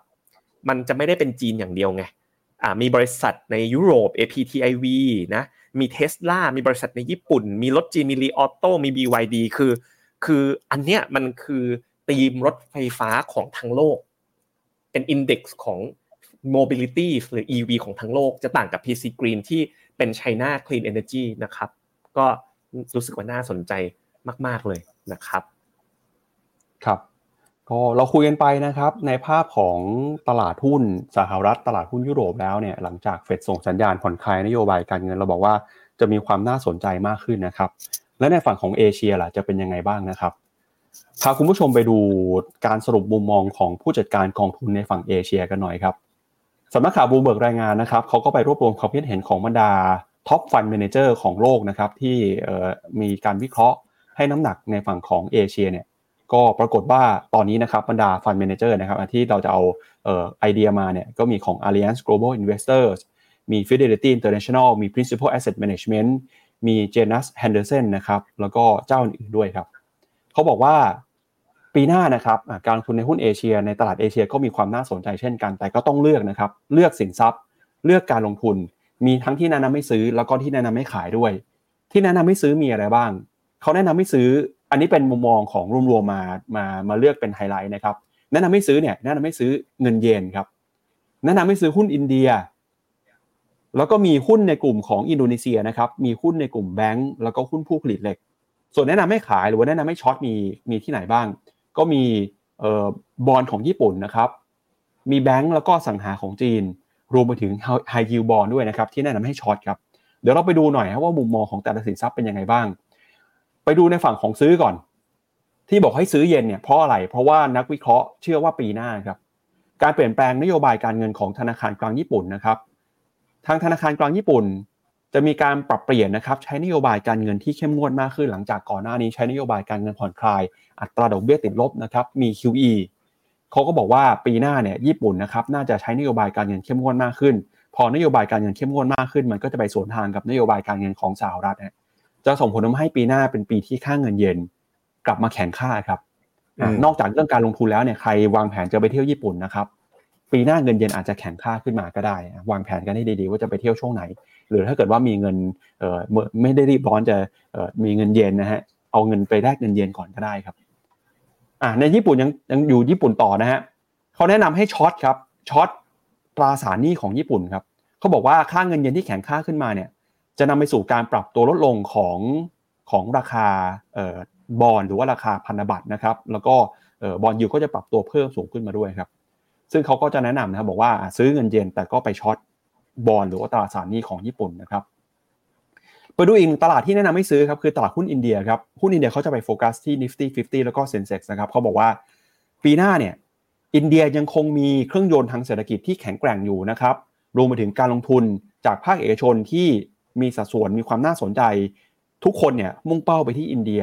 แล้วก็ยังเชื่อนะครับว่าการเลือกตั้งของอินเดียในปีหน้า นายกรัฐมนตรีเนทราโมดีจะกลับเข้ามาดำรงตำแหน่งในอีกสมัยหนึ่ง ซึ่งคุณโมดีนะครับพิสูจน์ได้เห็นแล้วว่าช่วงที่ผ่านมาก็พยายามจะปรับปรุงมีการลงทุนนะครับในโครงสร้างพื้นฐานแล้วก็พัฒนาระบบเศรษฐกิจให้เติบโตขึ้น ถ้าหากว่าพื้นฐานของอินเดียดูดีแบบนี้นะครับก็เชื่อว่าจะเป็นประโยชน์ต่อตลาดหุ้นของอินเดียในปีหน้าด้วย แล้วก็ไม่ได้มีแค่ตลาดหุ้นอินเดียนะครับมีตลาดหุ้นของอินโดนีเซียด้วยครับเขาบอกว่าตอนนี้ครับหุ้นในกลุ่มแบงก์แล้วก็กลุ่มผู้ผลิตเหล็กของอินโดนีเซียมีความน่าสนใจนะครับ สะท้อนจากข้อมูลของตัวเลขเงินฝากในระบบสถาบันการเงินของ อินโดนีเซียครับที่มีระบบเงินฝากที่แข็งแกร่ง มีสภาพคล่องนะครับจะดึงดูดให้ต่างชาติ หรือว่านักลงทุนเนี่ยเข้าไปลงทุนในหุ้นกลุ่มธนาคารพาณิชย์ของอินโดนีเซีย นอกจากนี้นะครับหุ้นในกลุ่มเหล็กของอินโดนีเซียเนี่ยก็มีความน่าสนใจด้วยนะครับได้ประโยชน์จากกระแส Green Energy ครับจะทำให้มีการผลิตรถยนต์ไฟฟ้ามากขึ้น แล้วพอเป็นแบบนี้นะครับอินโดนีเซียในฐานะผู้ผลิตนิกเกิลแล้วก็อลูมิเนียมรายใหญ่ของโลก ก็จะได้ประโยชน์นะครับจากกระแสการเติบโตของรถยนต์ไฟฟ้าด้วย แต่ก็มีบางตลาดที่เขายังบอกให้ขายหรือบอกให้ short อยู่ก็คือตลาดหุ้นจีนครับแต่ก็ไม่ได้เป็นทุก sector นะครับมีบาง sector sector ที่เขาบอกให้ short เนี่ยก็มีหุ้นในกลุ่มอสังหาริมทรัพย์แน่นอนนะครับเพราะเราเห็นภาคอสังหาริมทรัพย์ของจีนเนี่ยยังคงมีปัญหาอยู่ แล้วก็ยังไม่มีสัญญาณว่าจะฟื้นตัวในเร็วๆนี้เลยนะครับ Morgan Stanley ครับแนะนำบอกว่าตอนนี้ยัง underweight หุ้นในกลุ่มอสังหาริมทรัพย์ของจีนอยู่นะครับนอกจากนี้ก็มีหุ้นในกลุ่มแบงค์ด้วย เขาบอกว่าความกังวลในภาคอสังหาเนี่ย อาจจะนำไปสู่เหตุการณ์ default ครับ ซึ่งหากว่าเกิด default จริง หรือว่าเกิดการผิดนัดชำระหนี้จริง หุ้นในกลุ่มธนาคารพาณิชย์ของจีนก็จะได้รับแรงกดดัน แล้วก็นอกจากนี้นะครับ แนะนำให้มีการ short high yield bond ของเอเชียด้วยนะครับ ก็จากกระแสแรงกดดันครับ เรื่องของภาคอสังหาริมทรัพย์จีนเนี่ย จะนำไปสู่นะครับ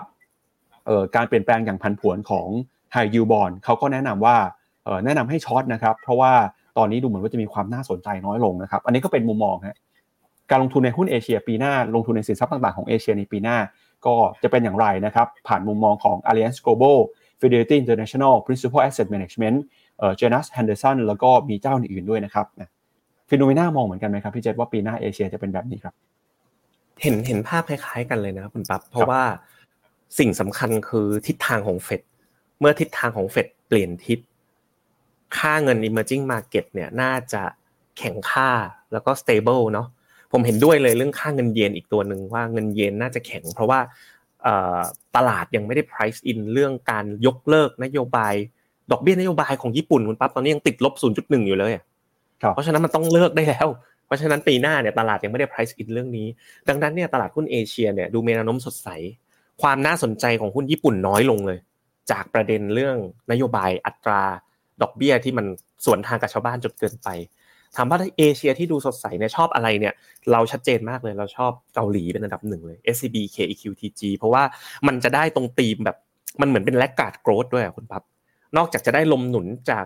emerging market ที่เติบโตแล้วเนี่ยยังได้มุมของเรื่องของเรื่องเหนือเลย เรื่องของ AI นะครับหรือว่าเรื่องของ semiconductor cycle ที่กำลังรีบาวกับเป็นขาขึ้นนะนะครับก็ที่คุยไว้ตั้งแต่ต้นรายการคือ SCB KQTG เนี่ย ถ้าดูในจอผมตั้งแต่ต้นปีเนี่ยบวกไปประมาณสัก 7-8%นะแต่ว่าถ้าเรามองกันแบบยาวๆนะครับแบบว่ามันยังมาจากที่แดนไกลครับ NAV จาก 14 บาทเนี่ยอยู่ที่ 9 บาท ณเวลานี้ครับคุณปั๊บมันเป็นเวลาที่ตลาดแนวโน้มสดใสนะ เรากันอยู่ในจุดเวลาที่ดาวโจนส์ all time high S&P NASDAQ นะผู้นำของโลกกำลัง all time high ดอกเบี้ยเปลี่ยนทิศจาก ขาขึ้นกำลังจะเป็นขาลง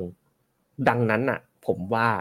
next chapter คือเหล่าและกาดทั้งหลายต้องเริ่มตามพี่ใหญ่อย่างอเมริกาไปบ้าง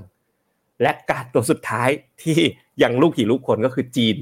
และไทยนั่นเองนะครับ แต่วันนี้ผมว่าไทยน่าจะมานะครับครับเดี๋ยวก่อนไปดูข่าวเรื่องหุ้นไทยเดี๋ยวพาไปดูภาพของบูเบิร์ดที่เขาทำมาหน่อยแล้วกันนะฮะก็เงินเยนครับแนวโน้มเงินเยนเนี่ยปีหน้านะครับตับตาให้ดีว่าเงินเยนอาจจะกลับขึ้นมาแข่งค่าก็ได้ แล้วก็จะเห็นการเปลี่ยนทิศทางของพันธบัตรรัฐบาลญี่ปุ่นด้วยนะครับส่วนหุ้นอินเดียครับแม้ว่าจะมีการปรับตัวขึ้นมา แต่ก็ต้องบอกว่า valuation ตอนนี้นะครับยังคงต่ำกว่าจุดสูงสุดของปี 2021 นะครับ แล้วก็หุ้นจีนอย่างที่บอกไปว่าน่ากังวล ยังไม่เห็นสัญญาณฟื้นตัวเลยนะครับ ล่าสุดเนี่ยหุ้นในกลุ่มอสังหาริมทรัพย์ของจีนก็ปรับตัวลงมาทำจุดต่ำสุดนะครับ ตั้งแต่ปี 2009 ครับ ก็ประมาณ 13-14 ปีเลยทีเดียวนะครับ แล้วก็ปิดท้ายกันครับวันนี้กับข่าวเรื่องของตลาดหุ้นไทยนะครับ เมื่อวานนี้ดัชนีเซ็นดีเด็กซ์ปิดไปนะครับ อยู่ที่ระดับ 1,357 จุดครับพี่เจษเดี๋ยวชวนพี่เจษเปิดภาพของหุ้นไทยดูประกอบกันไปด้วยเลยนะฮะก็เป็นการลงมาทำจุดต่ำสุดในรอบ 3 ปีครับ แล้วก็ก่อนหน้านี้เนี่ยทางบูมเบิร์กเขาออกมาเขียนบทวิเคราะห์เตือนว่า หุ้นไทยกำลังจะเข้าสู่ภาวะ bear market นะครับหรือว่าตลาดหมีครับ ตามนิยามเนี่ยก็คือจะต้องปรับตัวลงมาจากจุดสูงสุดนะครับลงมาถึง 20%ผมเข้าใจว่าเมื่อวานนี้ที่หุ้นไทยปรับตัวลงมาน่าจะเข้าสู่ bear market ไปเป็นที่เรียบร้อยเดี๋ยวชวนพี่เจษวัด วัดเอ่อ performance ย้อนหลังอีกทีนึงครับว่าจาก high เดิมเนี่ยจนถึงปัจจุบันนะครับถึง 20%หรือยังนะครับ แล้วก็ตอนนี้หลายคนก็กังวลนะครับ ว่าหุ้นไทยเองจะมีแรงกดดันเข้ามาต่อเนื่องนะครับ ทั้งจากประเด็นเรื่องของเศรษฐกิจที่จะส่งสัญญาณอ่อนแอนะครับ เรื่องของนโยบายที่ยังมีความไม่ชัดเจน แล้วก็แรงกดดันนะครับ จากหุ้นในกลุ่มพลังงานที่เข้ามากดดันหุ้นพลังงานของบ้านเราด้วยนะครับ การท่องเที่ยวก็ยังไม่ฟื้นตัว หุ้นไทยยังน่ากังวลอยู่ แต่อย่างไรก็ตามนะครับ ช่วงต้นรายการพี่เจษบอกว่า เมื่อวานนี้เนี่ยมีโอกาสจะเป็นจุดต่ำสุดของหุ้นไทยในปีนี้แล้วนะครับ เพราะว่านโยบายเฟดเข้ามาหนุนนำแล้วก็เดี๋ยวสิ้นปีเนี่ยมาลุ้นกันกับเรื่องของไทย ESG ด้วยครับพี่เจษไปดูหน่อยหุ้นไทยเป็นยังไงบ้างครับ ก็ปิดท้ายกันด้วยหุ้นไทยนะเซ็ตเนี่ยลงมา 20 นิดนิดเปอร์เซ็นต์เลย เข้าสู่ bear market ซึ่งถ้าตามหลักคือ แปลว่าจากนี้ไปเป็น bear แต่ครั้งนี้ผมว่าไม่ใช่ เป็นแบบว่าแค่แตะยี่สิบนะ ไปแตะที่เส้นขอบล่าง แล้ว rebound ผมผมเห็นแบบนั้นนะครับแต่ rebound จะ sustain หรือเปล่าต้องติดตามดูการเติบโตของเศรษฐกิจนโยบายภาครัฐการบริโภค GDP อะไรก็ตามเรื่องไปนะครับแต่ผมคิดว่านะถ้าลงเป็นกองหุ้นไทยนะกองที่ผมชอบอันดับหนึ่งเลยคือ ASP SME แต่ชั่วโมงนี้นะครับ ถามว่าอะไรที่ควรจะลงทุนมากที่สุด ไปที่หน้าจอผมเลยนะขึ้นแท็บใหม่เลยนะครับ เพียงคุณพิมพ์นะไทย ESG นะครับเข้าไปในเว็บไซต์นะ นี่ขึ้นมาอันดับแรกเลยก็สรุปไทย ESG พร้อมกองทุนแนะนำนะครับแล้วก็ผมแนะนำให้ไปตรงนี้ไทย ESG Hub คุณปั๊บทีมงานทำกันมา เนื่องจากเราออกตัวเป็นเจ้าแรก ๆ เลยติด search ต้นบนสุดเลยนะ ไม่ต้องซื้อไม่ต้องซื้อ Google Ad ด้วยนะครับ กองทุนไทย ESG ที่เราแนะนำเนี่ยนะครับมีทั้งหมด 4 กองคุณปั๊บถ้าเป็นกองสาย Active เนี่ยเราแนะนำไปที่กอง KTAG AG เนี่ยย่อมาจาก A grade ไทย ESG นะทีมงานทำการบ้านอย่างหนักไปจนถึงสัมภาษณ์ fund manager พูดคุยเลยนะครับ กอง Active ของกรุงไทย AG เนี่ยเขามีประสบการณ์ในการบริหารกองทุนสไตล์ธรรมาภิบาล หรือตัว G CG มาก่อน และถ้าเทียบกับกองทุนที่เป็นสไตล์ CG ทั้งหมดเนี่ยกรุงไทยเนี่ย performance ในเชิง active เนี่ยอยู่อันดับต้นๆเลย เราก็ไปทำการวิเคราะห์แล้ว ดังนั้นถ้าเป็นสาย Active เนี่ยเราแนะนำสองตัวคือ KTAG ขีดไทย ESG หรือจะเป็นถ้าเป็นแบบจะลดความเสี่ยงมาหน่อยเหมือน LTF 70 สมัยก่อนเนาะ ก็คือมีหุ้น 70%ก็เป็น KTAG 70ทับ30นะครับถ้าเป็นสายรักโลกนะวันก่อนเนี่ยผมไลฟ์กับคุณเอมเนาะ K Target Net Zero เลย คือเขาลงในหุ้นเซ็ตร้อยนะแล้วใช้ใช้ระบบของ Lombard ที่เข้าไปดูเลยว่าบริษัทไหนอะที่มันมีทาที่ที่เขามี target ที่จะลดโลกร้อนจริงจัง target net zero carbon emissionแล้วพยายามเลือกหุ้นที่ให้มัน track SET ร้อยด้วย ซึ่ง คุณหยงและทีมงานไปดูเซ็ตร้อยในอดีตมาเซ็ตร้อยเนี่ยก็ performance ใช้ได้เลยโดยรวมนะครับ สุดท้ายถ้าเป็นสายแบบ safe อะอยากได้การลดหย่อนภาษีนะตั้งลงได้ตั้งแสนหนึ่งไม่เกิน 30%ของรายได้เนี่ยถ้าเป็นสาย safe เนี่ยไปสายตราสารหนี้เนี่ยมีอยู่หนึ่งกอง KKP GB ไทย ESG นะครับลงในพันธบัตรที่เป็น Green Bond Sustainability Bond เลย อาจจะเป็นเกร็ดความรู้ว่าอย่างช่วงโควิดที่ภาครัฐออกพันธบัตร มาเนี่ยอันนั้นก็นับเป็น Green Bond ชนิดหนึ่งเหมือนกันนะครับเนี่ยเราทำการรวบรวมจาก 20 กว่าแห่งนะมาให้ทุกท่านในที่นี้แล้ว ถ้าสนใจนะโหลดแอป Finnomena แล้วก็ลงทุนไทย ESG ได้ทุกบลจกับเราเลย ก็จะเป็นอะไรที่ให้กำลังใจกับทีมงานมาก ๆเลยนะครับครับแล้วก็ไม่ได้มีแค่กองทุนไทย ESG อย่างเดียวนะครับ ช่วงนี้ก็อย่าลืมนะเข้าไปดูเรื่องของสิทธิ์ในการลดหย่อนภาษีผ่านกองทุน SSF แล้วก็ R M F ด้วยนะครับฟิโนเมนาก็มีโพยกองทุนนะครับไม่รู้จะซื้อกองไหน เข้าไปดูข้อมูลเพิ่มเติมได้ที่เว็บไซต์ p h e n o m e n a c o m นะครับเอาละครับและนี่ก็เป็นทั้งหมดนะครับของรายการข่าวเช้าวันนี้วันนี้ครับครับผมผมฝากสุดท้ายนะโอ้โหมีคำถามนะวีคุณวีวินเนี่ยผม mark ไว้เลย คุณสุชีลาอันนี้ตอบไปแล้ว คุณแคทเฮงนะครับ คุณเรตตี้คำถามเยอะมากๆเลย ไปเจอกันเย็นนี้ได้เลยนะครับ ทุกคนเดี๋ยวเย็นนี้มีเวลาไปตอบคำถามกันนะครับ กับมุมมองการลงทุน ของปีหน้าปีมังกร สดใสไม่สดใสอย่างไร ไปให้กำลังใจกันตอนเย็นนี้ได้นะครับ กับฟิโนเมนาไลฟ์ภาคพิสดารมุมมองการลงทุนปี 2024 ครับครับวันนี้เราสองคนและทีมงานลาไปก่อนนะครับ เดี๋ยวยังไงเย็นนี้ทุ่มหนึ่งฮะใครมีเวลากลับมาเจอกันแล้วเดี๋ยวพรุ่งนี้เช้ากลับมาเจอ Morning Brief กันอีกรอบหนึ่งนะครับ วันนี้ลาไปก่อนนะครับ สวัสดีครับ สวัสดีครับ ในโลกของการลงทุนทุกคนเปรียบเสมือนนักเดินทาง คุณล่ะเป็นนักเดินทางสายไหน กองนี้ก็ดี เทรนด์การลงทุนนี้ก็มา ใครว่าดีเราก็ไปหมดแต่ไม่ค่อย work ให้ Finnomena Exclusive บริการที่ปรึกษาการเงินส่วนตัว ที่พร้อมช่วยให้นักลงทุนทุกคนไปถึงเป้าหมายการลงทุน สนใจสมัครที่ f i n o m e